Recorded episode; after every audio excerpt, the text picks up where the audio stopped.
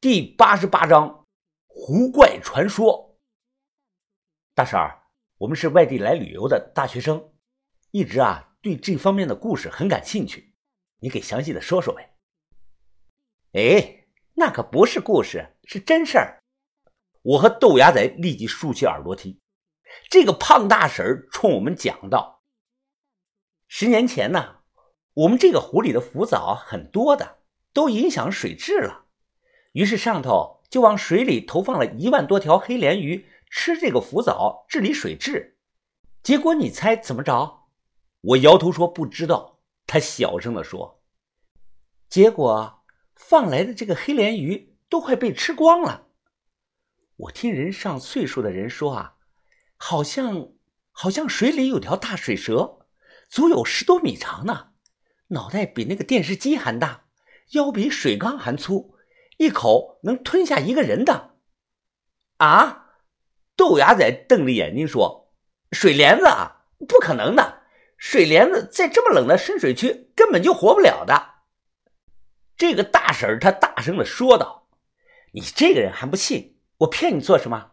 反正我们这里很多人都知道，北湖区水里有水怪，渔民都很少去那一带活动的。”豆芽仔坚持说：“不太可能。”说这违反了生物的习性，我的想法倒不是一样的。我认为一切皆有可能，就好比鳄雀鳝那种鱼，它也不偶尔出现在什么公园湖里，说不定啊是被谁故意给放到里边去的。离开这个小饭馆，看我闷闷不乐，豆芽仔他说道：“哎，不是吧？你真相信他说的话呀？”我说：“人家毕竟是本地人。”咱们外地人宁可信其有，不可信其无。扯淡嘛！我就不信。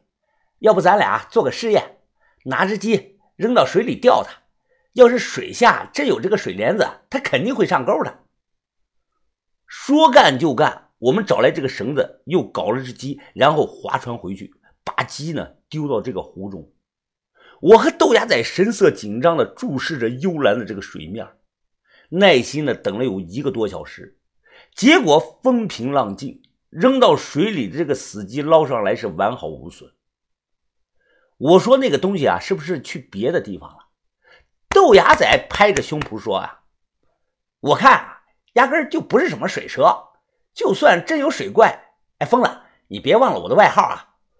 我浪里小白龙，下水只要三下五除二就能收拾得了。我着急的又说，你他娘的是不怕，我怕呀！我最怕的东西就是蜈蚣，还有那个光不溜溜的那个水蛇。因为几年前在这个飞蛾山下的遭遇，给我留下了心灵的创伤。这些年一直啊不提那些事儿，就是因为我不想再回忆起来。别说这个四脚蛇或者是水蛇了，看到这个光溜溜的鳝鱼，我心里都有点发怵。更从没有吃过。疯子。那你不能因为本地人的几句虚无缥缈的话，咱们就不干活了吧？干是肯定要干的，咱们制定个安全可行的计划。回去后，我把这个事儿就讲了。把头听后，他表情疑惑呀，连船都被拖跑了。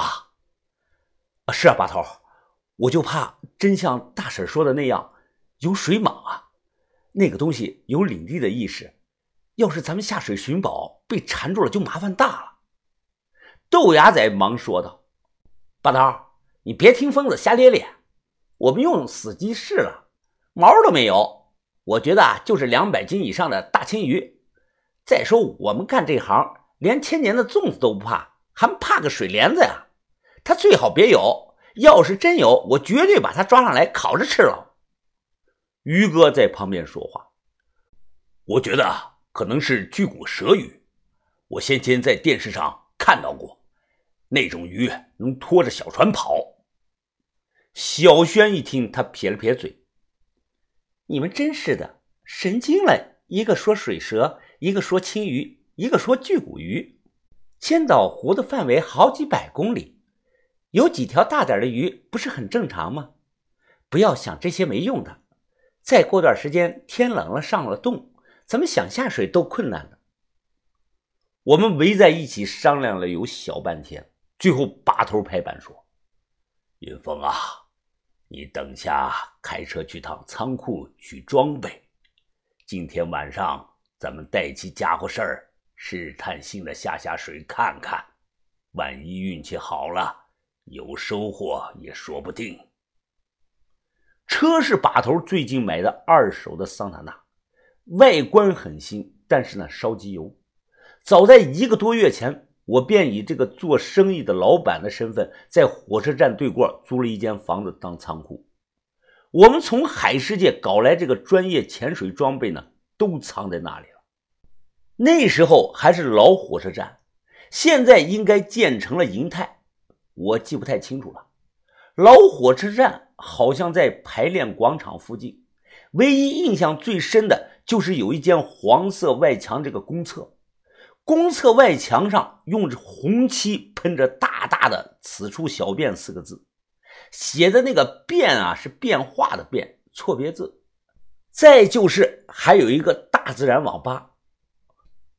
我换上西服皮鞋，嘎吱窝里加上那个皮包，对着镜子往头发上喷了发胶，把自己打扮成老板的模样。脸上的伤好多了，就是眼睛周围啊还有点青肿。戴上墨镜呢，就正好完美。到了地方，我突然看到有个三十多岁的女的啊，在我们的仓库门口摆了个擦鞋的小摊儿。这个女的脸色略带沧桑，背后呢还背着个小孩子。老板要擦鞋吗？两块钱带上油。我皱着眉看着他，你不能在这里摆摊啊，这房子是我的。我指指他背后，他马上反应过来了，忙说道：“呀，我真不知道啊，老板，你能不能通融通融呢？车站这里人多，生意好点那边已经有好几个擦鞋的了，我在这里刚好能挡点风啊。”很多现在的年轻人不熟悉，那时候千岛湖街头干擦鞋的人非常的多，光老火车站附近呢就有二三十个干擦鞋的。老板，我知道这是你家的门口，你别赶我走行吗？你看你的皮鞋上都有灰了，我免费的帮你擦一擦吧。我坐下，直接把脚给伸了过去。他们擦鞋用的工具呢，都是自制的那个两块带毛砂的木头板子。擦的时候呢，双手是左右开弓，会哒哒哒的一直响。路过的人听到这种哒哒的声音呢，便会停下来擦一擦鞋。老板，你这个皮鞋真好啊！一看就是高档进口货，肯定不便宜吧？便不便宜我不知道。我穿的这个皮鞋啊是把头的，是半年前那个韩国的老太太从国外给把头寄过来的。他们之间啊一直还有联系。你怎么还背个孩子出来干活啊？太不方便了，没人能帮你照看吗？我问他，他头也没抬的说道。我离婚了，现在一个人带着孩子生活，没人能帮忙。我心想，原来是个单亲妈妈，身材真好啊！我看你带着个孩子挺不容易的，这一天能赚多少钱啊？